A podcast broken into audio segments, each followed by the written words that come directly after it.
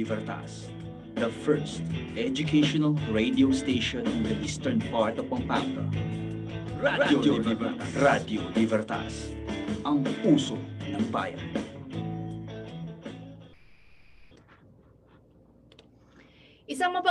Umaga po sa ating lahat. Magandang umaga Santa Ana, magandang umaga Pampanga. Muli po nagbabalik ang barkadahan sa Paaralang May Puso ng Radyo Libertas, the first educational radio station in the eastern part of Pampanga. Pag-usapan po natin ang mga programa ng Paaralang May Puso. Kaya naman samahan niyo po kami sa isang oras na talakayan. Muli po ako po si Binibining Angelica Marie Simpao, ang inyong mga kasama sa isang makabuluhang kwentuhan. Yan ang oras po natin ngayon ay 8.32 na po ng umaga. Bangon-bangon na po sa ating mga viewers and listeners, sa ating mga dear students and teachers. Ayan, isang magandang umaga po sa inyong lahat. Ngayon po ay October 7, 2021 and it's already Thursday. And tomorrow po ay Friday at ating first Friday Mass at mamaya po no, uh, mamaya makakasama natin ang ating guest. Ayan, at batiin ko muna ng isang Magandang magandang umaga ang lahat ng ating mga viewers and listeners via official Facebook page and Zeno FM. At batiin ko din po ng isang maligayang kaarawan ang head po namin sa Multimedia Department, Sir Mark Joshua Lansangan. Happy birthday po! Yan at ngayong uh, umaga po pag-usapan natin ano dahil October buwan po ng Oktubre, it is also the month of the Holy Rosary. So October is also the feast of Lanabal de Manila and Feast of Our Lady of Manawag. So pag-usapan po natin yung importansya ng pagro-rosaryo at tuturuan po tayo no kung paano po ba gumamit ng rosaryo. At para turuan po tayo at i-remind po tayo ano na magrosaryo. Makakasama po natin ang head ng HCC Campus Ministry, Sir Romulo Carlos. Good morning, Sir Ronnie. Good morning po, Ma'am Ja. Uh, and hello po and hi sa lahat po ng mga uh, sumusubaybay at tumatangkilik sa programang ito. Good morning po. Ayan. Kamusta po kayo, Sir Ronnie? Okay lang po, although po malat lang po ng konti. Mm, ako medyo madami ginagawa yata si Sir eh, no? Opo. And yung pong... Sir, uh, nabanggit ko kasi bukas ay Friday at meron tayong mass. Ayan, ano po ba yung isi-celebrate natin for tomorrow? Opo. Uh, pero ma'am, dapat po kasi yung first Friday mass natin noong October 1 siya. No? Pero hmm dahil po uh, 41st death anniversary ng ating founder si Monsignor Fernando Lansangan sa October 10. So sabi po ni Among, pwede na po nating uh, i-conduct yung mass ng October 8. So bukas po iniimbitahan natin ang lahat, ang mga Crucians, ang mga parents, at lahat ng mga estudyante na maki uh, ano po tayo, maki uh, partake po tayo sa ating uh, celebration of the Eucharist. Bukas po ng alas 10 ng umaga to be officiated po by our uh, spiritual director Reverend Father Ray de la Cruz po. Mm-hmm. Kaya inaanyahan po natin sila na makiisa sa ating uh, virtual mass tomorrow po yan, alas 10 po ng umaga. umaga. Kaya po nabanggit ko dahil tayo sa uh, sa Catholic po ano ginugunita natin ngayong Oktubre ang month of the Holy Rosary ano. Ano pa po ba yung mga feast day na meron po tayo mga mahalagang feast day na talaga namang pinaghahandaan po ng simbahan ngayon pong October Okay, alam niyo naman po ma'am ano sa excuse me po sa bansa natin dahil po ang uh, Pilipinas ay may uh, malalim na pamimintuho o debosyon sa mahal na ina ng uh, ating uh, uh, mananakop na si Yeso Kristo. Actually, ma'am, Pilipinas po ay uh, naka-dedicate sa Our Lady of uh, uh, Conception, ano? Uh, Immaculate Conception. So dahil doon po napakalalim at napakatibay po ng ating debosyon sa mahal na Birhen, kaya dito po sa Pilipinas hindi lang po isa ang celebration ano Actually, tatlong araw po yan sineselebrate. Yung October 3 po, uh, sineselebrate po nila yung tinatawag na Holy Rosary of Manawag. No? Tapos po, yung October 10, yun naman pong Holy Rosary of the Our Lady of Lanabal de Manila. Pero yung pong talagang uh, sineselebrate uh, worldwide no ng Vatican ng Roman Catholic Church yung pong celebration natin ngayong araw na ito which is the memorial of the Our Lady of the Most Holy Rosary. Kasi po meron po itong napakalalim na na ano uh, significance dahil po doon sa tradisyon at doon sa kasaysayan na nangyari po tungkol dito sa debosyon sa Our Lady of the Holy Rosary. Mm-hmm. Ayan, ano, sir. At nabanggit nyo nga po, ano, itong mga feast day natin na sineselebrate for October or ginugunita natin for October. Natatandaan ko po kasi, Sir Ronnie, kapag October po, ano, meron tayong mga iba't ibang tradisyon dito sa Pampanga yes, tuwing uh, month of the Most Holy Rosary, no? Uh, Tama po. For example po sa amin, sa bandang Santa Rita po, ano, um, nandyan po yung may birhen po na imahe na iniikot po per bahay, ano, tapos nagro-rosaryo po per family. So parang itong month na to ay isang reminder for uh, Catholic families to pray the rosary together, ano. And Tama ayun po, po syempre kapag yung rosary na ganyan, inaabangan natin yung may pamerienda after mag-rosary, di ba? Kayo po ba, sir, may mga ganito din po ba kayong tradisyon? Opo, ma'am. Actually, yung po sinabi ninyo is uh, what we call it Black Rosary. Ano? Dito po sa amin kasi, ang tawag naman nila yung barangayan. Ano? Meron pong larawan yung Mama Mary na iniikot din po siya bahay-bahay. Kaya lang po, in the afternoon, pagdating po ng alas 6 ng hapon, inilalabas po nila yon pinoprosesyon. Kaya lang po dahil sa pandemic ngayon, ang ginagawa na lang po, virtual na rin siya, ma'am. Mm-hmm. Actually po nagzo-zoom na yung mga manang, yung mga matatanda, no. Mm-hmm. Tapos po sa isang bahay, nandoon po yung pinaka-host, mm-hmm. siya po yung nagli-lead ng rosary. So ang tawag po natin doon sa tradition po natin ano, Black Rosary, which signifies po kasi sa tradition natin na tinawag po siyang unity in prayer dahil po doon sa turo nung um, isang pare na nag-introduce uh, po nitong devotion na to na tinawag po nating uh, yung motto nila yung the family that prays together stays uh, the the family that stays together stays together the mm. family that prays together stays mm. together tama po ba mm. ito yes. po yung uh, ano eh ito po yung uh, uh, motto ni Reverend Father Patrick Payton na siyang nagsimula nitong tinatawag nating tradisyon ng Black Rosary.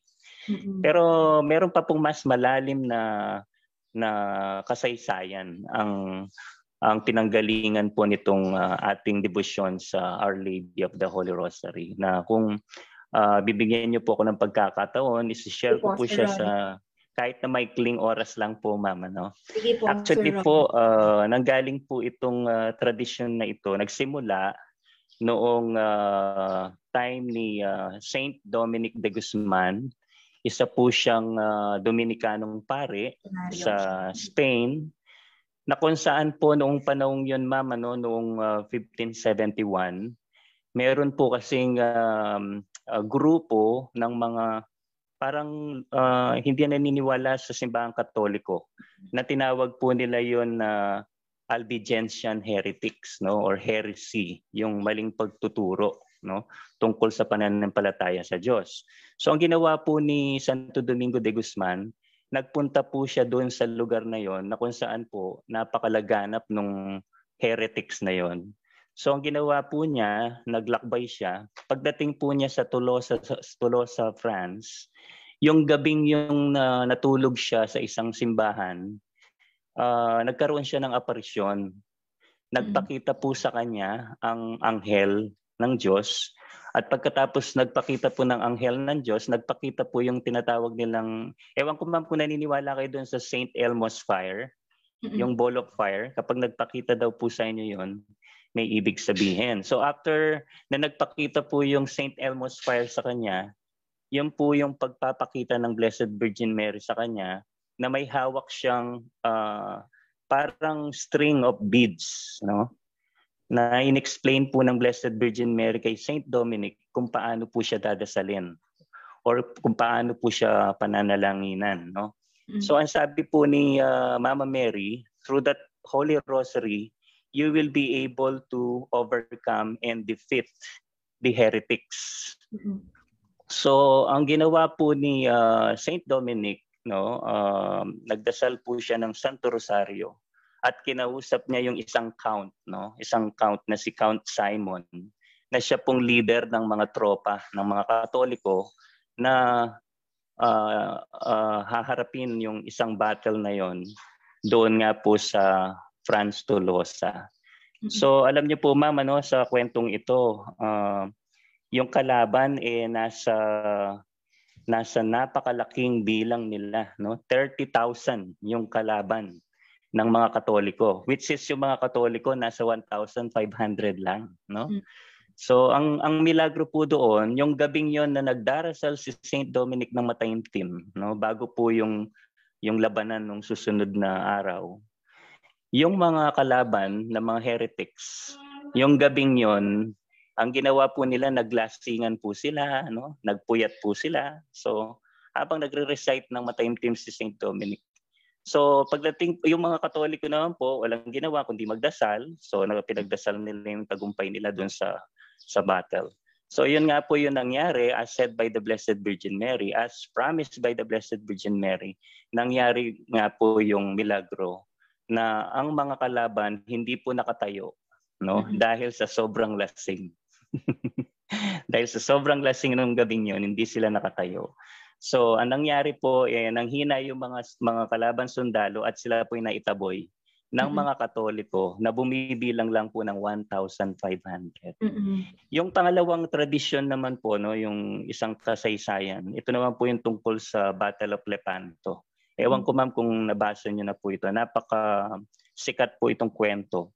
Ito po yung nung panahon po sa Europa kasi sinasakop ng mga Turks o mga Moors ang Europa. At alam naman po natin, ang luklukan po ng Santo Papa ay nasa Vatican, nasa Europe na ma'am. So natakot po si Pope Pius V nung panahon yun. So nag ano po siya, nag-organize po siya ng ng tinatawag nating krusada laban sa mga Turks or Moors, no? So ang ginamit po na weapon o sandata ng Santo Papa ay ang Santo Rosario. So ang sabi niya, habang makikipaglaban tayo, i-recite natin ang Santo Rosario. So would you believe ma'am no dito sa tinatawag na Lepanto battle na ito, ang kalaban dito po ay humabot ng 80,000 na mga sundalo, mga uh, Moors, mga Muslim. Yung mga Katolik Katoliko po ay nasa 120 troops lang. So ibig sabihin outnumbered talaga yung mga Katoliko. Pero po ano ang ginamit nilang sandata at kalasag sa pakikipaglaban sa kanila? Ito po yung pagre-recite ng Santo Rosario. So ang naging milagro po doon eh ang sabi po ni Pope uh, Pius V ang Holy Rosary Pope, no? Sabi niya, i-recite natin ang Santo Rosario ng paulit-ulit. No? Kaya nga ang, ang nangyari ma'am sa uh, Holy Rosary, ulit-ulit siya. No? It is a repetitious prayer. No? Isigaw natin siya at ulit-ulitin natin siya. Eh ang mga Turks ma'am hindi sanay, ang mga ang mga Muslim hindi sanay sa ganung dasal na paulit-ulit. So ang nangyari po, parang natakot sila doon sa ingay, no, nung pagdarasal ng Santo Rosario.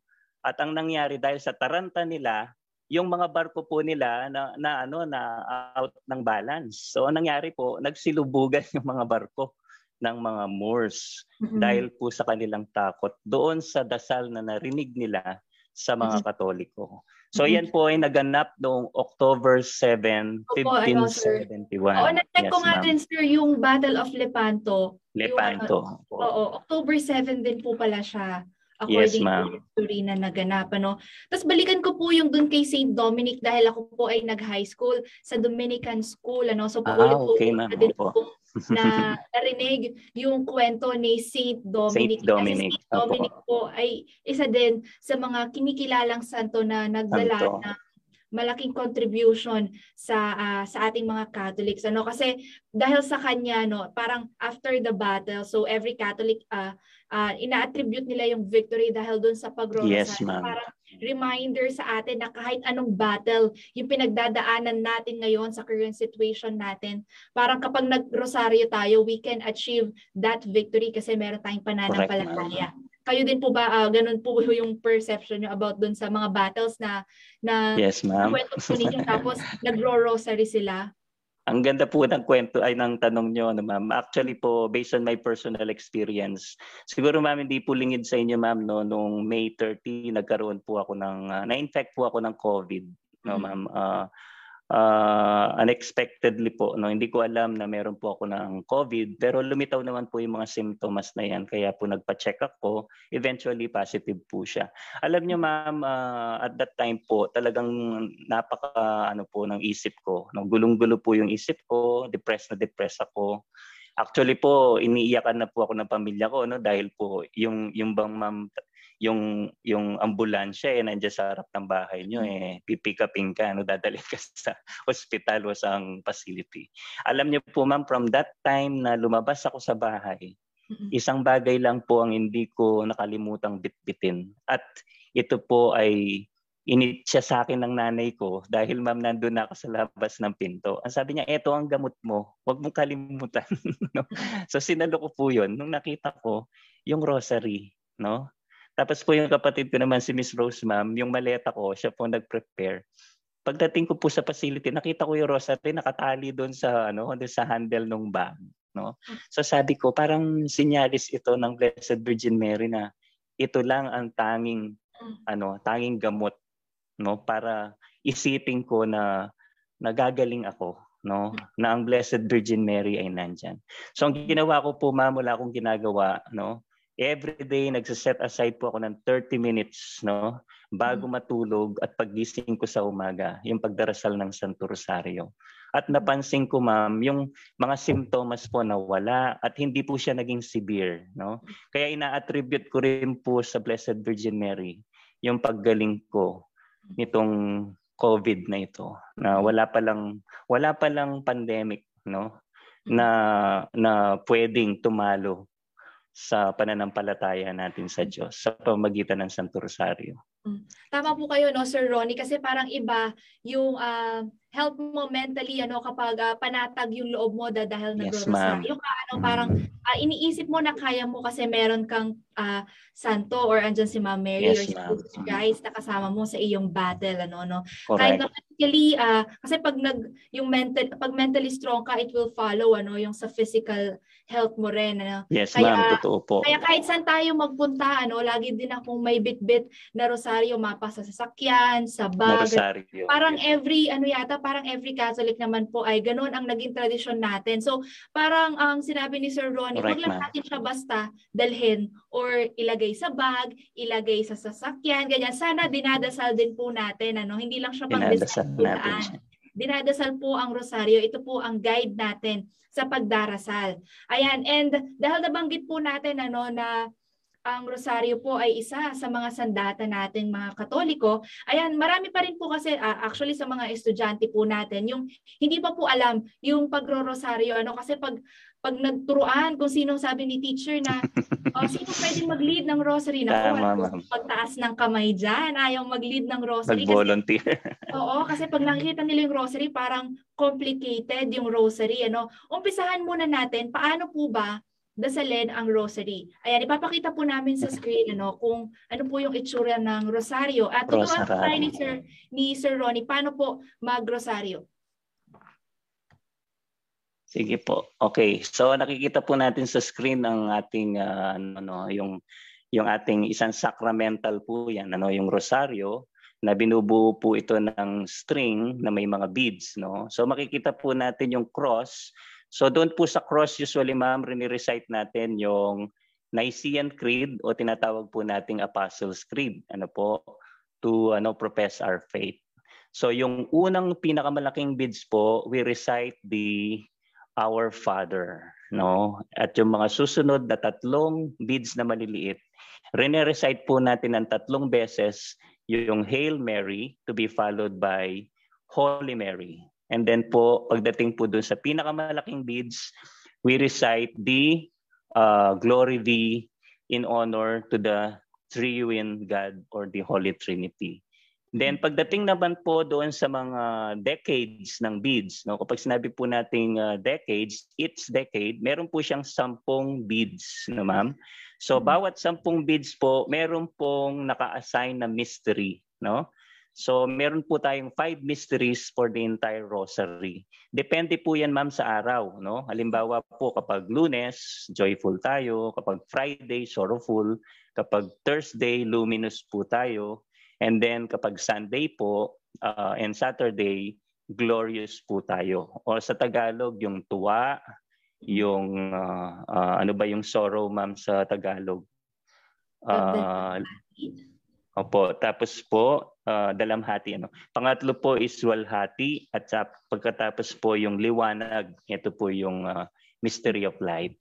So sa bawat bid po, no, uh, reni-recite po muna natin at a start yung uh, mystery. Let's say po for joyful mystery, the first joyful mystery is the annunciation, no? Uh, ganun po.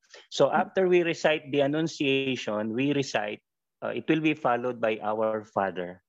And then, uh, pagdating po doon sa dulo, uh, rini-recite na po natin yung Hail Mary, sampung Hail Mary, na ang sagot po doon sa bawat Hail Mary is Holy Mary, Mother of God. Pray for us sinners now and at the hour of our death. Amen. At pagdating po doon sa pinakadulo, no, nung uh, 10th lead, rini-recite po natin yung Fatima prayer, no? At saka yung Holy Trinity prayer, yung glory be. Alam niyo ma'am, napaka significant na prayer daw po nung glory be to the Father kasi uh, we praise and we honor no mm-hmm. the three powerful God in in our faith which is the God the Father, the God the Son and the God the Holy Spirit. Ang natutunan ko po sa seminaryo diyan ma'am kapag rini-recite daw po dapat yung glory be to the Father, to the Son and to the Holy Spirit.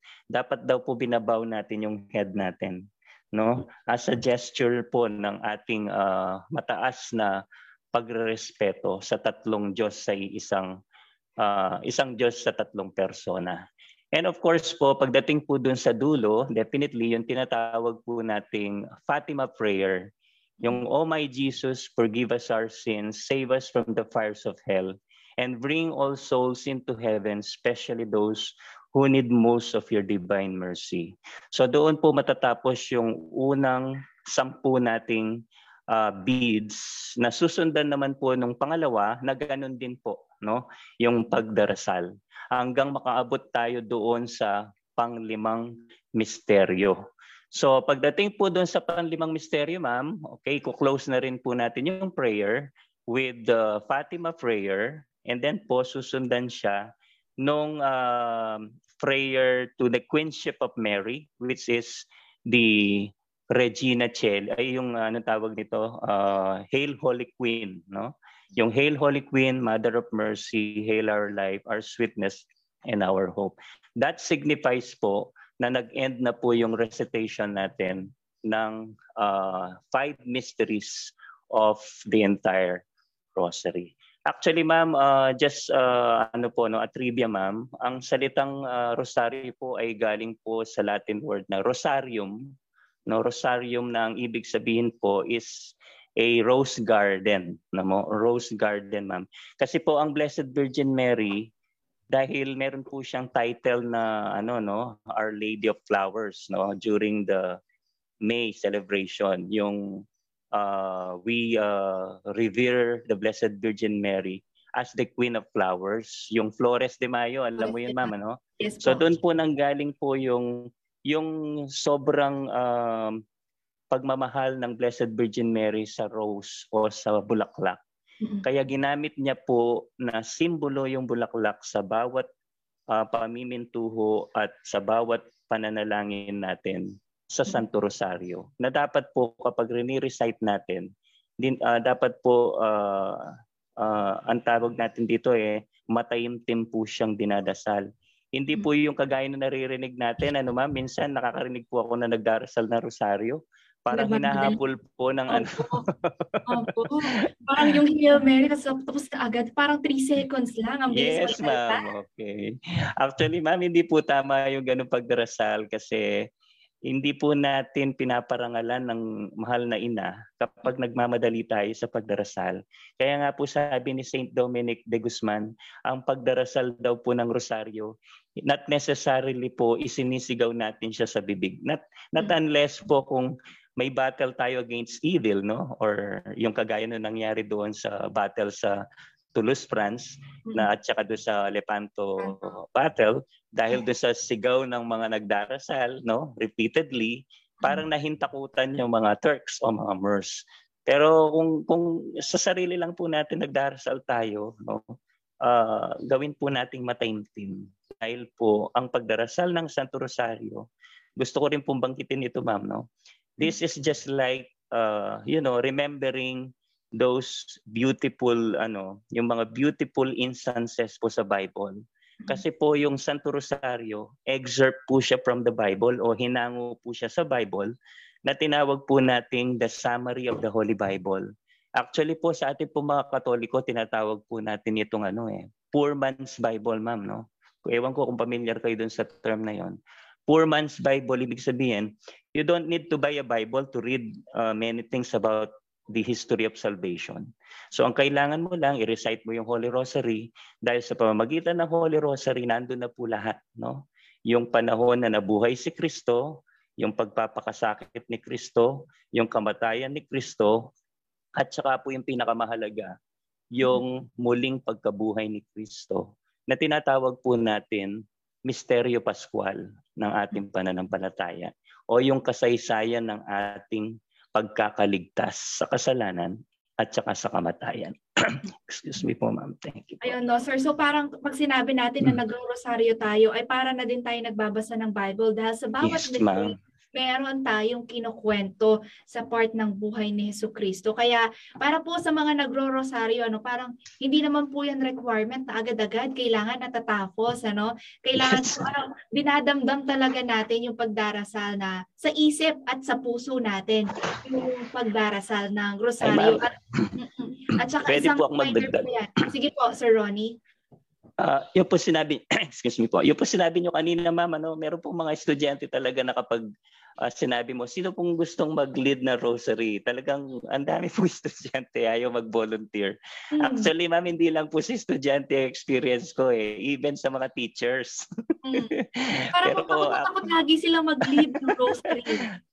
Actually po sabi ni attorney, ano, si attorney Pangan, sabi niya po sa akin, sir, sabi niya, dapat i-bombard nyo yung ating uh, ano FB page ng pananalangin ng Santo Rosario no so iniisip ko uh, dapat sanay na sanay talaga sila sa pagdarasal ng Santo Rosario. Pero nung nung tinawag ko na sila sabi ko ma'am sino po magli-lead nito? Ang daming ano ma'am alibay ang daming reason.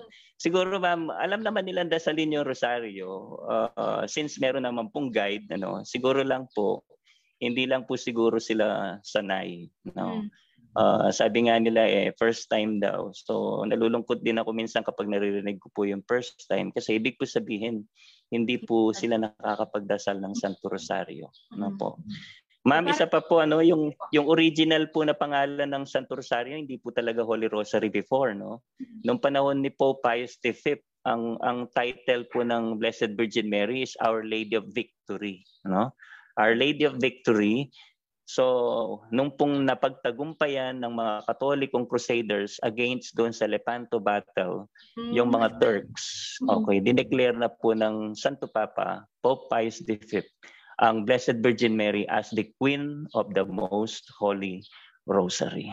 Mm, okay. okay. Dahil uh, masasabi natin na dahil sa pagrorosaryo, sa pagdarasal, ay kaya natin matagumpayan yung mga battles na yan. Tama okay? po. At uh, balikan ko dun Sir Ronnie ano na para dun sa mga teachers, sa mga students or even sa mga parents ano dahil uh, lalo na sa mga parents at saka sa mga teachers sa mas nakatatanda ano kapag mas nakikita kayo ng kabataan na nagdarasal ng rosaryo ano Tama, para mas nagiging komportable sila na magrosaryo na rin ano.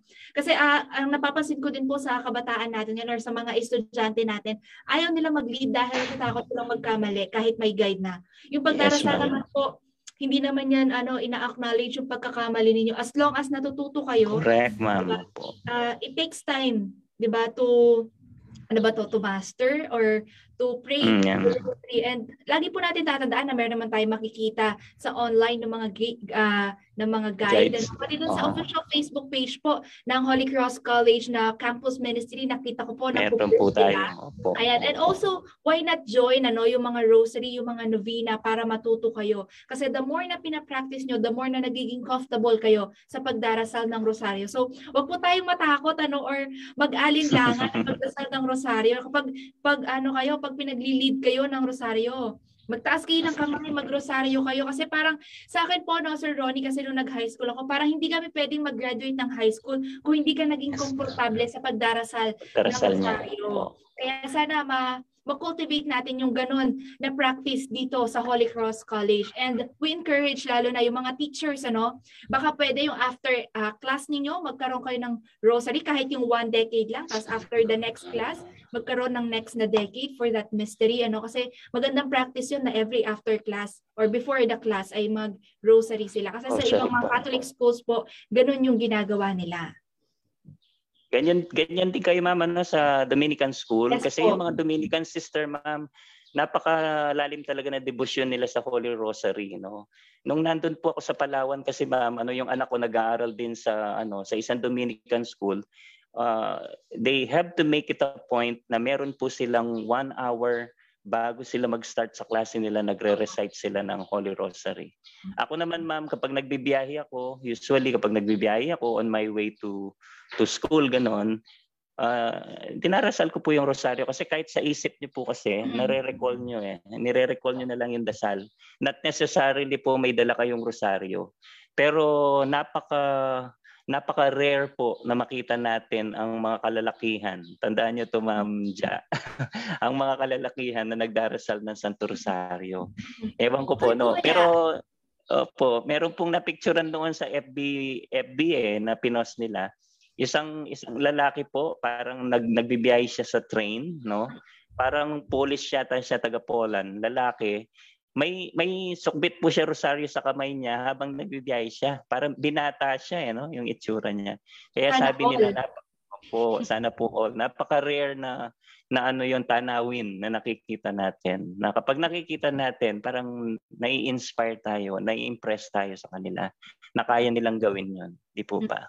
Mm-mm.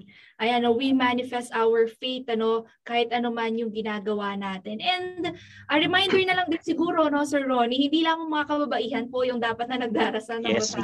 Bihira-bihira din po kasi talaga yung mga nag-a-attend ng novena, pumupunta Yes, sa para magdasal ng rosaryo. Pwedeng-pwede din po, no, kahit yung mga kalalakihan natin, kahit ano man ang inyong kasarian, ano, tanggap po tayo ng Panginoon at magdasal po tayo ng rosaryo. Rosario. Ayan. Yes, Sir Ronnie, meron po po ba kayong ah, huling reminder sa ating mga ah, nanonood ngayon or sa ating mga estudyante at mga kasama sa Holy Cross College, lalo na po ngayong month of the Most Holy Rosary?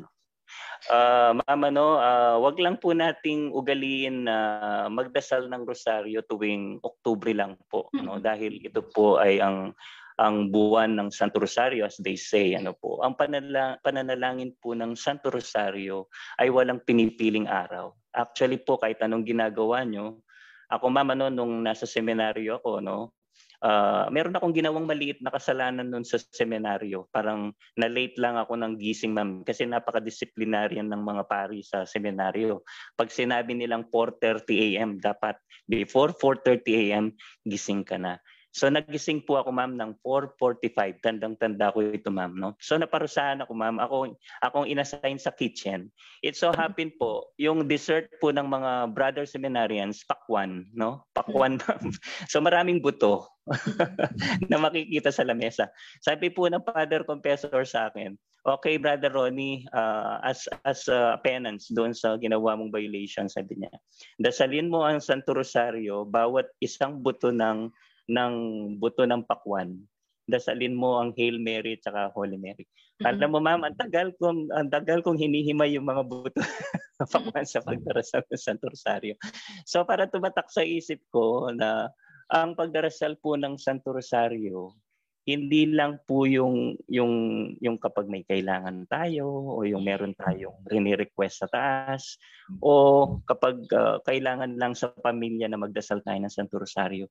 At anytime po pwede nating i-recite ang Santo Rosario kasi po isa po siyang napakagandang panalangin na sinasama rin po ang Bible na kapag dinadasal po natin, hagip po lahat, ano? Hagip po lahat yung yung kasaysayan ng kaligtasan natin na nakasulat po sa New Testament. Kaya tinawag po nga siyang the poor man's Bible na kahit po sino pwede niyang dasalin. Okay, ma'am? Okay po. Ayan, ano, kahit sino po pwedeng dasalin ang rosaryo. Yan po yung sinasabi ni Sir Ronnie. At kung nahihirapan po kayo paano magdasal, pwede po tayong mag-search ng mga guide. Ano, pwede po Guide natin matutunan niyan. O po natin naisipin na ang rosaryo ang hirap-hirap dasalin dahil hindi po, ano, kapag inilagay po natin yan sa ating puso at naging komportable right. tayo sa pagdarasal ng rosaryo, yung isang oras na pagdarasal, ma- makikita ninyo na bawat araw ay parang ah, it feels like 10 minutes na lang ano? Parang Yes, ma'am. parang ang bilis parang gusto ko pang magrosaryo ano? Kapag naging komportable po kayo sa pagdarasal makakasanayan niyo na po yan. Hindi na po yan mabigat. Na kapag may nagtanong si teacher na sinong gustong mag-lead ng rosary marami na yung magtataas ng kamay and we are looking forward ano na huwag kayong mahiyang magdasal ng rosaryo di ko po alam bakit may mga nahihiya po magdasal ng rosaryo ano dapat po ay maging proud tayo at ayun po, ilagay po natin sa puso natin ang pagdarasal ng rosaryo at hindi lamang tuwing buwan ng Oktubre. Sir Ronnie, may gusto Ma'am, po dagdag? Opo. Isa pa po, no, gusto ko sanang sabihin ito na wag po natin gamitin ang rosaryo bilang display lang. Actually, meron pong isang madre na nagsabi sa akin, at saka sa amin po sa seminary tinuturo ito, wag po natin isukbit dito sa ating lieg ang rosaryo. Kasi po ang rosaryo, hindi lang po siya palamuti, no? O hindi po siya ginagamit na passion statement. Yung isa, iba po kasi mga kabataan, ma'am, di ba? Parang Mga po nauso- accessory. o ginagawa accessory. So ang rosaryo po, may meron pong mas malalim na significance po ang gamit niya. So wag lang po natin siyang gamitin basta-basta. Na nandyan lang po siya sa bulsa natin o nandyan lang po sa bag natin. Kagaya po ng sabi ni Ma'am Dia, ano, dapat po ah, kahit ilang minuto lang po bigyan natin ng panahon yung pagdarasal ng Santo Rosario. Gawin po natin po siyang ah, bilang um, simbolo na rini-remind tayo ng mahal na ina na ito ang panlaban mo sa anumang sa anumang ah, unos o sa anumang pagsubok na pagdadaanan mo. Na Mhm. kapag ito ang hawak-hawak mo, dinadasal mo, lahat ng lahat ng ah, bagay na na iniisip mong makakamit mo, makakamit mo ito. Mm-mm. So yun lang po.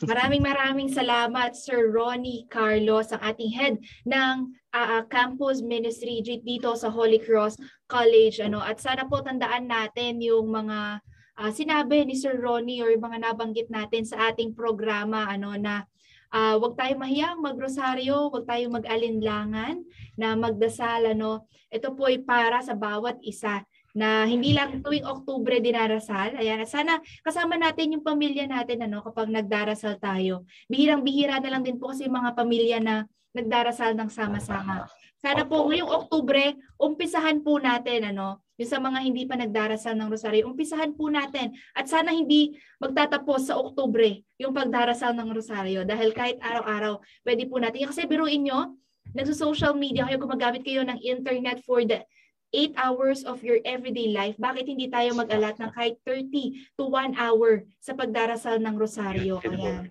So isa po yung hiling sa ating mga estudyante at mga kapwa guro dito sa Holy Cross College, lalo na po ngayong buwan ng ah, Holy Rosary. Muli po maraming maraming salamat kay Sir Ronnie at sa lahat po ng tumi- tumutok sa ating Facebook live stream at inaanyahan po namin kayo na makiisa sa ating virtual Eucharistic Mass tomorrow po, alas 10 po ng umaga, dito po sa official Facebook page ng Holy Cross College.